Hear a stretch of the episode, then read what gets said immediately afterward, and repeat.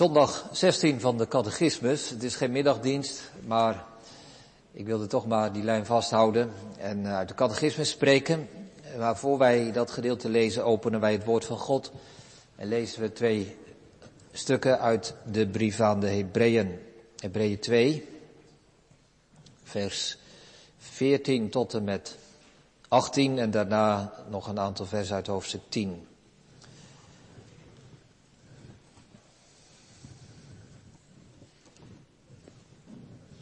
Hebreeën 2, vers 14 tot en met 18 dus allereerst.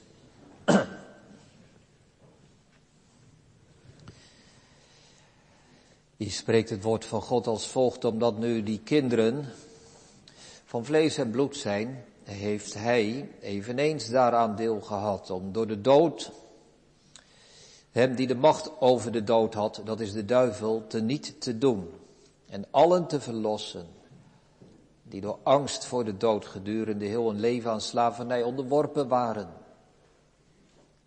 Want werkelijk, hij neemt de engelen niet aan, maar hij neemt het nageslacht van Abraham aan.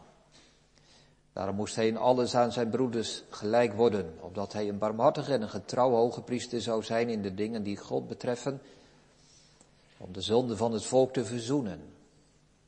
Want waarin hij zelf geleden heeft toen hij verzocht werd, kan hij hen die verzocht worden te hulp komen. Hoofdstuk 10, vers 19 tot en met 23. Omdat wij nu, broeders, vrijmoedigheid hebben om in te gaan in het heiligdom door het bloed van Jezus langs een nieuwe en levende weg die hij voor ons heeft ingewijd door het voorhangsel, dat is door zijn vlees. En omdat wij een grote priester hebben over het huis van God, laten wij tot hem naderen met een waarachtig hart in volle zekerheid van het geloof. Nu ons hart gereinigd is van een slecht geweten en ons lichaam gewassen is met rein water.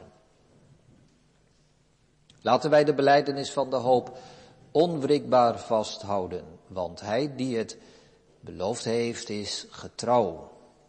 Tot zover, aansluitend zondag 16 van de Heidelbergse catechismus.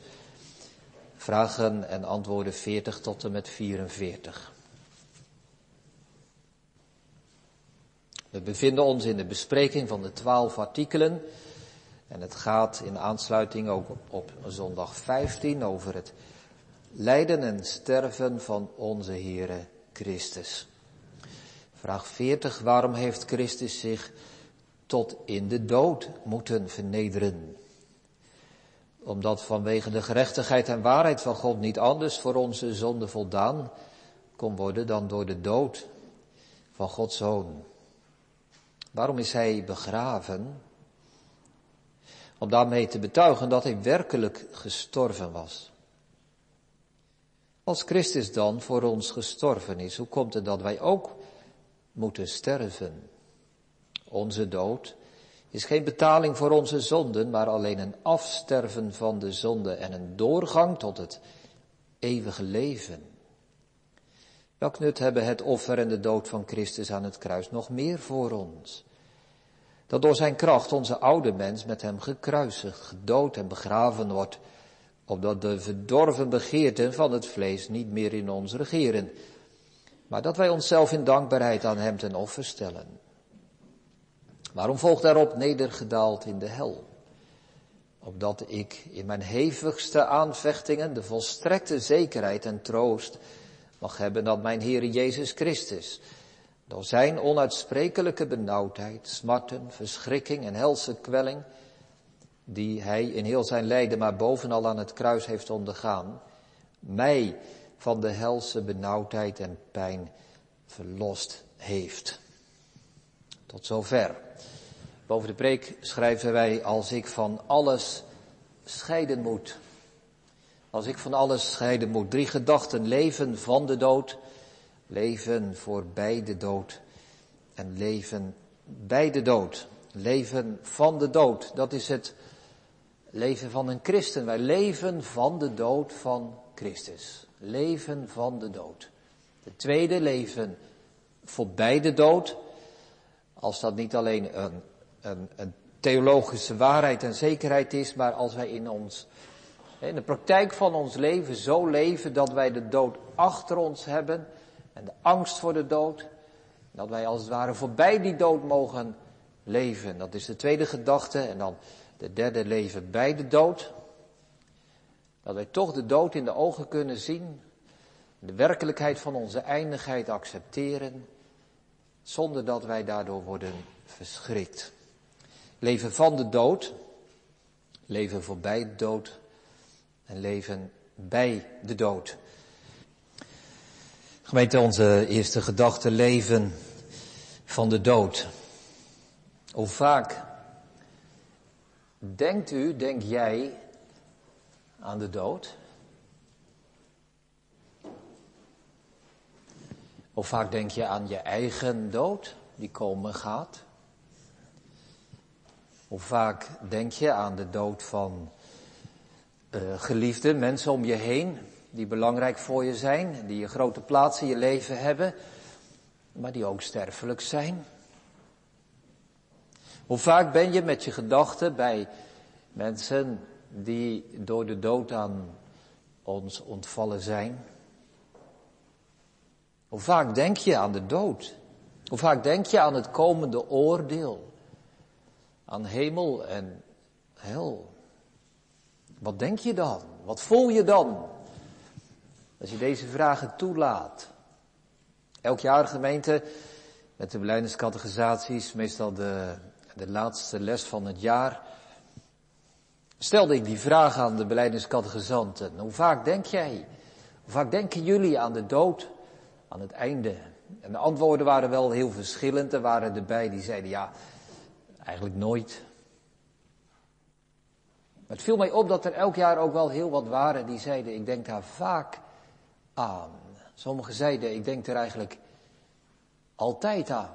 Elk moment dat ik even alleen ben, de rust heb, denk ik aan de dood. Nou, ik durf, ik wil vanmorgen zeggen, gemeente, dat een christen vaak aan de dood denkt. Een christen denkt vaak aan de dood, maar, ik zeg er meteen bij, niet zozeer allereerst aan je eigen dood, aan je eigen sterfelijkheid, maar een christen denkt vaak aan de dood van Christus. Paulus zegt in 1 Korinthe 2, ik wil niets anders weten dan Jezus Christus en die gekruisigd. En hij begint zijn brief aan de Galaten in vers 4 van hoofdstuk 1, die zichzelf gegeven heeft voor onze zonden. De dood van Christus beheerst zijn boodschap. We zien dat terug ook in de twaalf artikelen. De twaalf artikelen van het algemeen ongetwijfeld christelijk geloof geven veel aandacht aan de dood van Jezus Christus. Zes woorden, zes woordgroepen, zes uitdrukkingen achter elkaar. En de catechismus die de twaalf artikelen uitlegt en volgt, geeft aan elk van die uitdrukkingen uitvoerige aandacht. Drie van die woorden zijn in, in zondag 15 aan de orde geweest. Ik geloof in Jezus Christus die geleden heeft. Vraag 37. Onder Pontius Pilatus. 38. Is gekruisigd. 39. Gestorven. 40 begraven. 41. Nedergedaald ter helle. 44. Dus we zien gemeente dat die zes woorden allemaal woord voor woord, als het ware worden overdacht, worden geproefd, worden gewikt en gewogen. Omdat elk van die woorden grote betekenis heeft. Dus gemeente, waarom zouden wij vaak denken aan de dood? Waarom zouden wij vaak denken aan de dood van Christus? Het antwoord is omdat wij leven van zijn dood. Onze eerste gedachte. Leven van zijn dood. Het centrum van ons leven is een man die een uiterst dood lijden, een diepe duisternis en grote eenzaamheid gaat sterven. En als hij gestorven is door een paar vrouwen en een paar mannen die de wanhoop nabij zijn, in het stille graf wordt gelegd. Zijn dood is ons leven. Zijn dood, zegt, vraag en antwoord 40, is een betaling voor onze zonden. Zijn graf, zegt vraag en antwoord 42, heeft ons graf veranderd. Het is niet meer een betaling voor de zonde, maar een doorgang naar het eeuwige leven. Zijn helse angst, zegt vraag en antwoord 44, de helse kwelling, heeft ons van de helse benauwdheid en pijn verlost. Hij onderging wat wij verdiend hadden. Hij deed wat wij hadden nagelaten. Dus gemeente, daarom denken wij en leven wij van zijn dood over zijn dood. Jezus is niet gekomen om ons een gelukkig leven te geven. Jezus is gekomen om ons het leven zelf te geven. Jezus is niet gekomen om ons van een moeilijk leven te verlossen, maar van de dood te verlossen. Hij heeft niet met gevaar voor eigen leven ons geholpen. Maar hij wist dat het hem zijn leven kosten zou. En hij heeft zichzelf in de dood gegeven om ons daarvan te redden. Er zijn heel veel vragen te stellen, gemeente, theologische vragen. Hoe zit dat dan, hè? dat verband tussen de dood van Jezus en ons leven? Uh, welke, welke theologie moeten we daarvoor hebben? Verzoening door voldoening. Andere woorden die je de theologie daarvoor gebruikt. Maar het is eigenlijk wel opvallend, vind, vind ik zelf dan wel, hè, dat dit type vragen eigenlijk pas in de tijd van de Reformatie begonnen zijn. Dus dan hebben we het over de 16e eeuw. En voor die tijd, ja, we kunnen wel bijna zeggen dat anderhalf duizend jaar die vragen niet zo gesteld werden. En toch leefden al die christenen wel bij die zekerheid. De dood van Jezus geeft ons het leven. Het is een beetje het verschil tussen, laat ik zeggen, tussen een, tussen een bioloog en een zieke. Een bioloog die kan geïnteresseerd zijn in een bepaald medicijn welke, welke werkzame stof zit erin en welke concentratie heb je nodig en hoeveel moet je innemen per dag. En, en werkt dat dan in op, op, op je maag of je lever of misschien op je, op je hoofd of je bloedvaten. Ja, een bioloog vindt dat interessant, vindt het ook wel belangrijk om te weten hoe, hoe werkt dit medicijn. Als je ziek bent, dan wil je niet weten hoe het werkt, maar je wilt zeker zijn dat het werkt. En hoe precies dat dat is niet belangrijk. Nou, zo ongeveer heeft de kerk 2000 jaar geleefd. Hoe zit dat precies? Welke theologische woorden hebben we nodig en welke dogmatiek hebben we nodig om dat verband tussen de dood en het graf van Christus en ons leven te verwoorden? En de kerk heeft eigenlijk gezegd, ja, we zijn geen biologen, we zijn die zieken. We willen weten dat het werkt. En we leven in de blijdschap en de vreugde dat Jezus ons echt verlost heeft. Wij leven van zijn dood. Jezus stierf zodat wij niet hoeven te sterven. Zijn dood bevrijdt ons van onze dood. Zijn graf bevrijdt ons van het graf. Zijn helse angst bevrijdt ons van de helse angst. Zijn Godverlatenheid verzekert ons van Gods aanwezigheid voor ons. De toorn van God die op hem is neergedaald, is voor ons het bewijs dat God ons lief heeft. En daarom gemeente, ik zeg het nog een keer, daarom is het toch ook logisch, daarom is het toch begrijpelijk dat een christen vaak nadenkt over de dood. Over de dood van Christus. En meer dan dat, wij denken er niet alleen over na, wij geloven erin. Wij geloven dat Jezus stierf voor ons. De Bijbel roept ons er niet toe op, gemeente. Niet zozeer om ons te richten op dat verschrikkelijke, afschuwelijke, huiveringwekkende lijden van Jezus. Hoe angstaanjagend het was. Hoe pijnlijk, hoe zwaar. Nee. De Bijbel roept ons ertoe op om te overdenken hoe krachtig het was. Hoe effectief, hoe werkzaam, hoe heilzaam. En daarom denken wij en geloven wij in de dood van Jezus. Daar is ook geen tussenweg mogelijk, gemeente. Als wij dan in Christus geloven, dan geloven wij in een gestorven Christus. En dan geloven wij dat Hij dat deed voor ons. Er is geen tussenweg mogelijk. Het is niet mogelijk dat wij wel in Jezus Christus geloven, maar niet in Zijn dood. Het is niet mogelijk dat wij wel in Christus geloven en toch zouden twijfelen aan de kracht van zijn dood.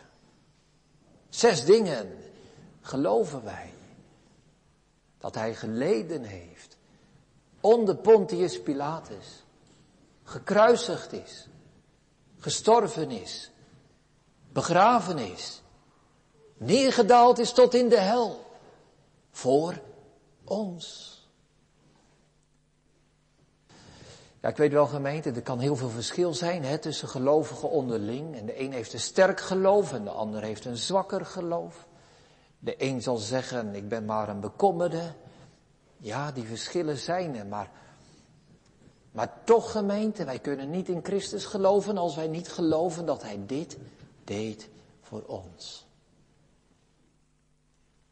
Er wordt wel eens die uitdrukking gebruikt over standen in de genade. Ja, er zijn heel veel verschillen tussen christenen. Elke christen is weer anders. Maar dit kan niet het verschil zijn dat de ene dit wel gelooft en de ander niet. We kunnen niet gaan schrappen in die twaalf artikelen. We kunnen toch niet gaan shoppen in de geloofsbeleidenis en zeggen, nou dat woordje streep ik door en die geloof ik wel.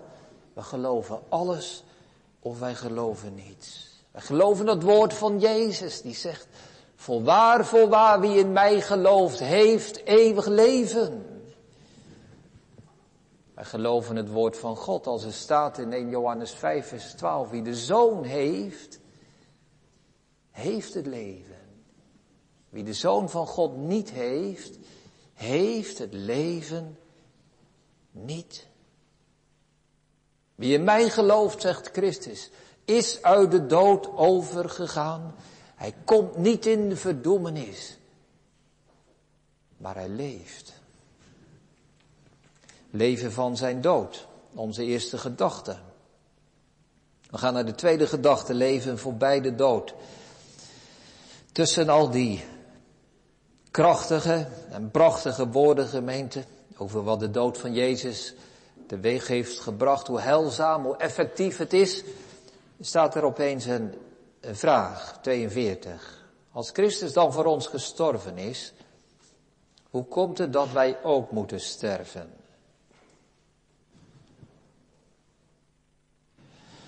Ja, de catechismus neemt geen vragen op die, die brutaal zijn.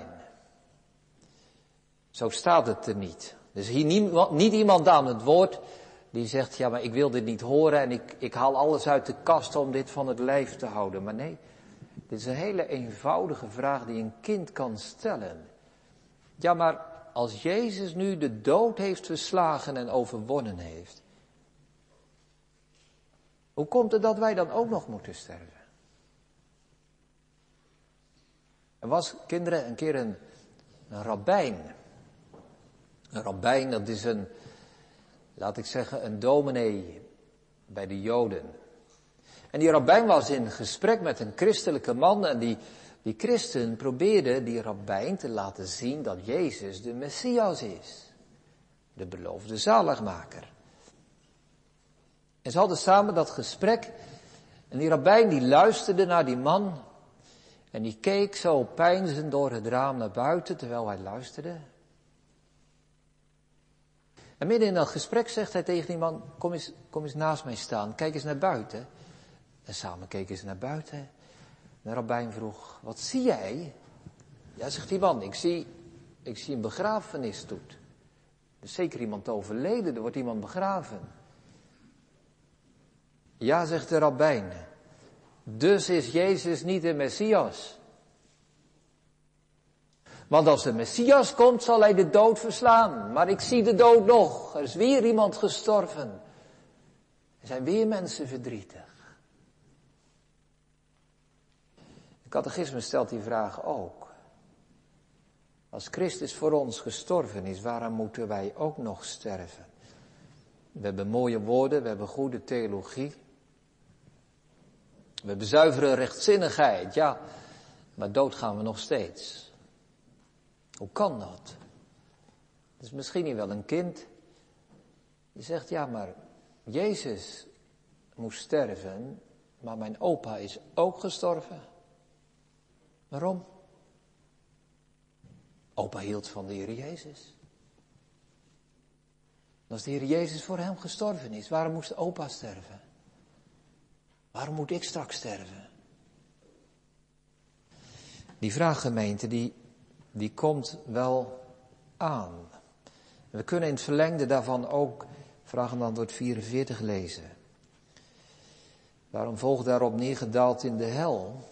Antwoord, opdat ik in mijn hevigste aanvechting de volstrekte zekerheid en troost mag hebben, dat mijn Heer Jezus Christus door zijn onuitsprekelijke benauwdheid, smarten, verschrikking en helse kwelling die hij in heel zijn leven, maar bovenal aan het kruis heeft ondergaan, mij van de helse benauwdheid en pijn verlost heeft. Ja, het is mooi in de catechismus, maar wie van ons beleeft dit zo? Ben je nooit bang dan?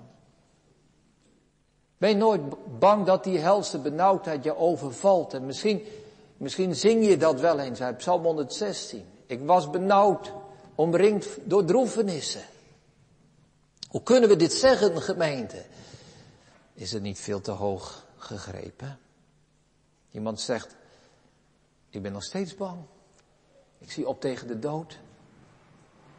Het lukt mij maar niet om die stap te maken van wat ik geloof en beleid naar de praktijk van elke dag. Het lukt mij niet. Hoe kan ik, zo zou ik de vraag willen stellen, hoe kan ik nou leven voorbij de dood? Hoe kan ik nu zo met mijn voeten staan op die vaste geloofsbeleidenis, die zes woorden? Hoe kan die kracht van de dood van Christus nu concreet en praktisch in mijn leven aanwezig zijn, zodat ik, ja, dat ik niet meer zo bang ben en dat ik echt verschil merk in hoe ik in het leven sta? Ik twijfel nog zo vaak. Ik ben zo bang. Ik modder maar wat aan in het geloof, zegt iemand. Nog zo'n antwoord, hè, 43.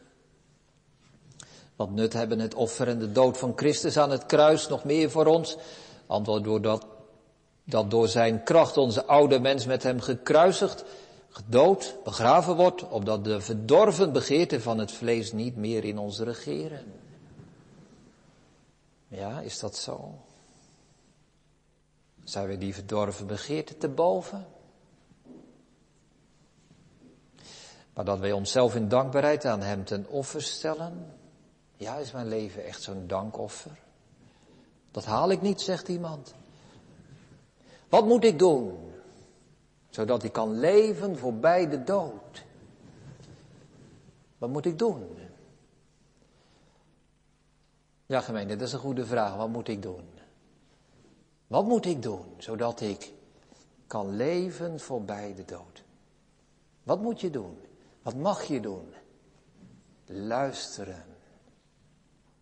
Luisteren. Dat mogen wij doen. We zijn hier naar de kerk gekomen. We luisteren thuis mee. We kijken mee. Waarom gemeente? Om te luisteren. Ik ben hier gekomen, gemeente, niet alleen om iets te, uit te leggen, zeg maar, en te vertellen en dan te zeggen, nou, mensen, gaan daar maar eens mee aan de slag. Nee, het is nog veel eenvoudiger. Wij komen hier om ons iets te laten aanzeggen. Iets te laten aanzeggen. Dat is de belangrijkste reden om naar de kerk te gaan. Om Bijbel te lezen. Om elke zondagmiddag en misschien wel elke dag die twaalf artikelen van het geloof te beleiden en op te zeggen. Om ons dat te laten aanzeggen. Ik geloof in Jezus Christus. Die geleden heeft onder Pontius Pilatus. Is gekruisigd, gestorven, begraven nedergedaald tot in de hel. Voor mij. Voor mij. Dat is de boodschap. Waar moeten wij naar luisteren, gemeente? Naar die woorden van Jezus, die gezegd heeft, ik heb dit alles gedaan voor jou, voor u.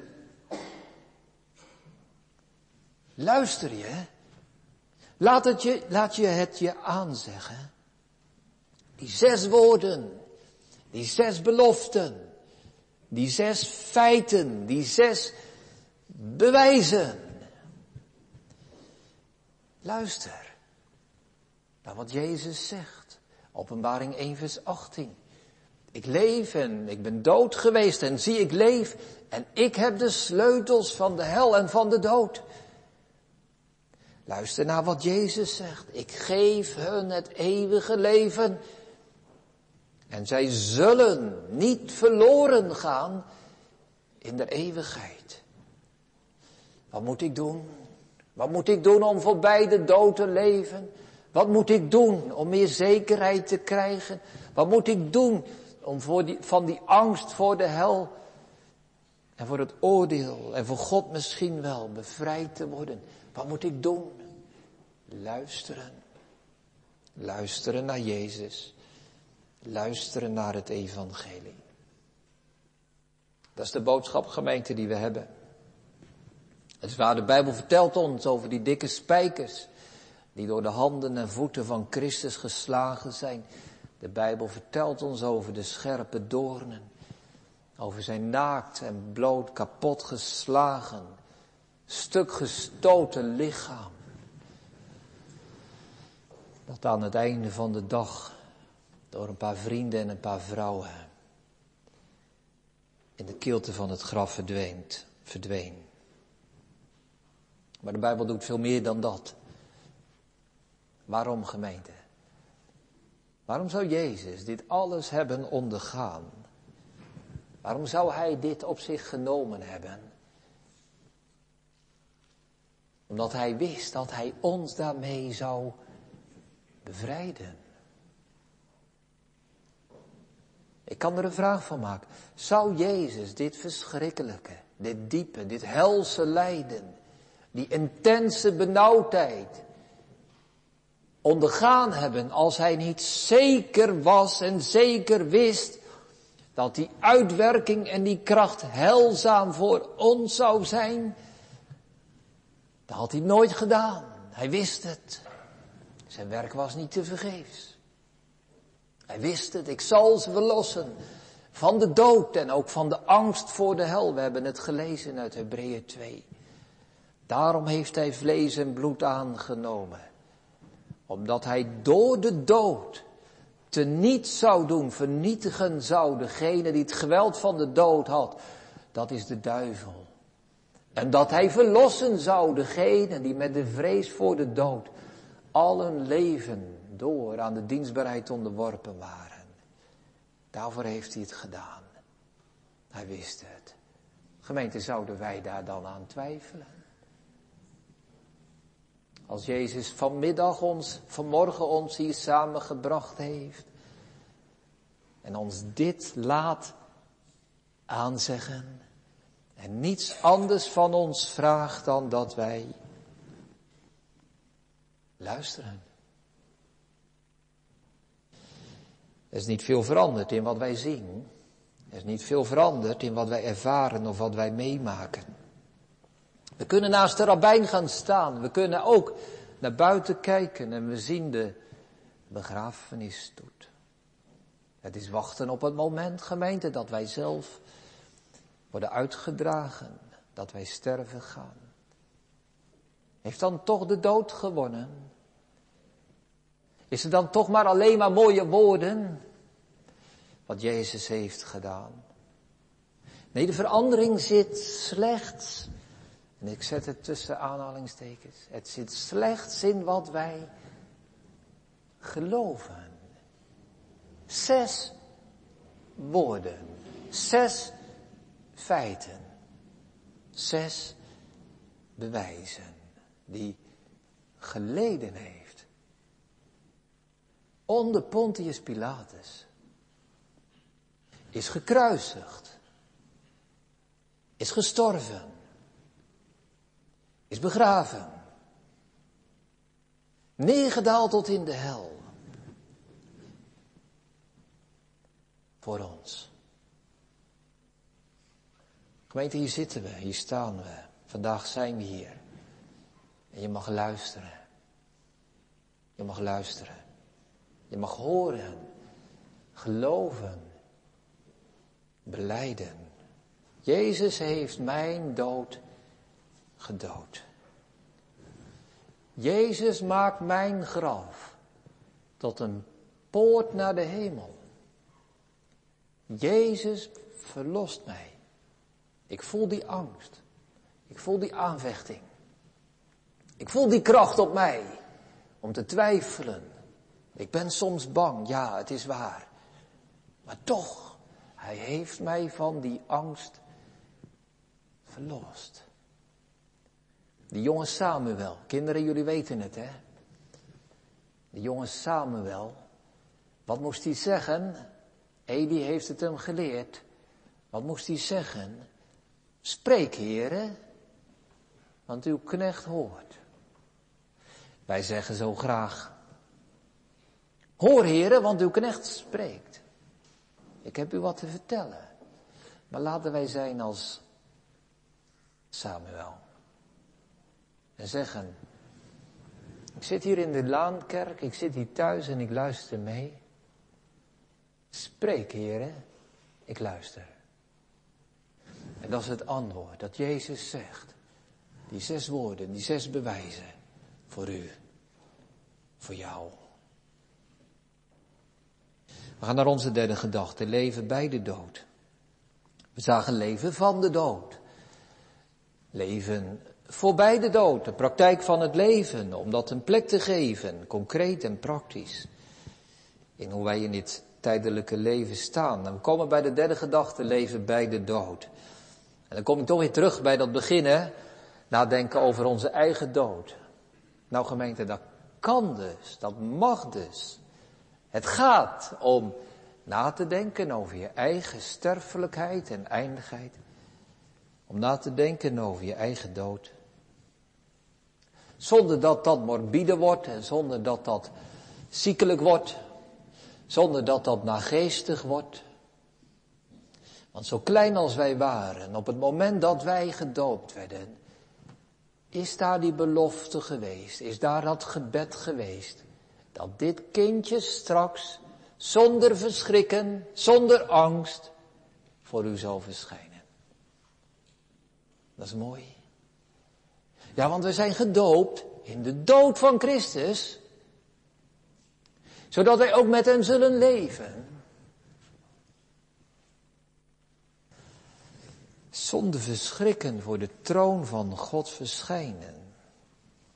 Ja, gemeente, wij kunnen nadenken over ons levenseinde zonder angst of paniek, zonder wanhoop. De dichter J.C. Bloem, die geen christen was, schreef een gedicht, denkend aan de dood kan ik niet slapen. En niet slapend denk ik aan de dood. Maar een christen zegt en zingt, ik zal gerust in vrede slapen en liggen ongestoord ten Heer. Want gij alleen, mijn schild en wapen, zult mij doen zeker wonen, Heer. Wij kunnen nadenken over onze dood. Denk er gerust veel over na. Dat geeft helemaal niets. Want wij mogen dat doen in dat licht van de dood van Jezus. Die ons graf veranderd heeft. Die onze dood overwonnen heeft. Die ons bevrijd heeft van de helse benauwdheid. Denk gerust na over de dood. Leef bij de dood. Praat erover met elkaar. Praat erover met je kinderen. Praat erover met je ouders. Die toch ook elke dag een dag ouder worden. Want laten we eerlijk zijn gemeente, als christenen zijn wij de enige in de wereld die zowel realistisch als optimistisch kunnen zijn over de dood. Heel veel mensen zijn wel optimistisch, ik ben er niet bang voor hoor. Ik zie dan wel weer. Maar dat is niet realistisch. Er zijn ook heel veel mensen realistisch. Ze genieten van het leven, maar ze zijn, ze zijn zo bang. Want die dood die komt. Maar wij kunnen optimistisch en realistisch tegelijk zijn. Wij weten dat wij sterven gaan. Wij weten dat het einde komt. Maar wij weten dat het overwonnen is. Dat Christus voor ons die dood verslagen heeft. Wij kunnen leven bij de dood en toch veilig zijn voor de dood. Wij kunnen Psalm 91 zingen. Ik steun op God mijn toeverlaat. Dus heb ik niets te vrezen. Duizenden, tienduizenden zie ik vallen, links en rechts. Maar tot mij zal het niet komen. Praat erover. Denk erover. Je eigen dood. De dood van geliefden om je heen. Ik moest in de voorbereiding op deze preekgemeente terugdenken aan, de, aan het ziekbed en het sterven van mijn eigen vader. 25 jaar geleden ruim. Ik kon bij zijn sterfbed zijn. Ik kon samen met mijn broers de kist van mijn vader uitdragen naar het graf. Hoe kon dat? Omdat zijn dood overwonnen was. Ik kan nu naar zijn graf toe gaan en bij het graf van mijn vader staan. En de steen lezen en toch blij zijn. Omdat ik weet dat dat graf daar de poort is naar de hemel. We kunnen leven bij de dood, omdat de dood door Christus overwonnen is. Ja, er is verdriet. Er is gemis. Dat is niet verboden, begrijp me goed. Er is rouw, er is ziekte, er is lijden. Maar er is meer dan dat. Er is meer dan dat. Er zijn zes feiten, zes woorden, zes beloften, zes bewijzen. En wij kunnen daarover zingen. Dat is het mooie van de christelijke liederen. Elke avond gemeente, als ik Jan, acht jaar, als ik Jan naar bed breng, dan, dan lees ik een stukje voor natuurlijk. En dan zingen we samen. We hebben heel wat gezongen. Raam open, de buren kunnen meeluisteren. En ik heb vooral met hem gezongen uit, uit, uit de liederenschat van de kerk van de eeuwen. En het viel mij op, ik weet niet eens of, of, het, of het hem wel opvalt, maar mij wel. Hoeveel van die liederen gaan over, over de dood? Over angst, over eindigheid, over duisternis. Blijf mij nabij, zingen wij dan. Ontwaak gij die slaapt en sta op uit de dood. O Jezus, hoe vertrouwd en goed. Beveel gerust uw wegen. Ja, gemeente, als wij christen zijn, dan praten wij, dan zingen wij over de dood. En ik denk als ik nu geen christen zou zijn en dan mijn zoontje naar bed zou brengen en ik zou met hem zingen, wat, wat zou ik dan moeten zingen? Slaapkindje slaap misschien, of weer een bordje of een ander liedje. Maar nu zing ik over de dood. Is dat raar? Nee, dat vind ik niet raar. Dat is mooi. Dat is goed. Om zo die thema's, die vragen van eindigheid en sterfelijkheid, van verdriet en gebrokenheid, van graf en dood, met je jonge kind te zingen. We laten ons confronteren met onze eigen sterfelijkheid en eindigheid, met lijden, dood en graf. En zo zingen wij Wees bij mij nu de dag ten einde spoedt. Alles verdoft wat glans bezat en gloed. Alles vervalt in het wisselend getij. Maar gij die eeuwig zijt, blijf mij nabij. Sta op uit de doden, o zondaar, of beef voor God en het jongste gerichte. Welzalig de vrome die wandelt in het licht, door Christus de doodslaap ontrezen. Hoe vaak hier de dag voor de duisternis zwicht, het zal nimmer nacht voor hem wezen. O Jezus, hoe vertrouwd en zoet klinkt mij uw naam in het oor, als ik van alles scheiden moet. Thema boven de preek. Gaat nog die naam bij voor. Dat zingen we erbij. Wel kan zijn hulp vertragen en schijnt soms in de nacht, alsof geen licht zal dagen, alsof geen troost u wacht. Als u de angst doet beven dat God u niet meer kent, dat Hij zich van uw leven voorgoed heeft afgewend. Moet je dat zingen met een jongen van acht? Ja, want we zingen verder.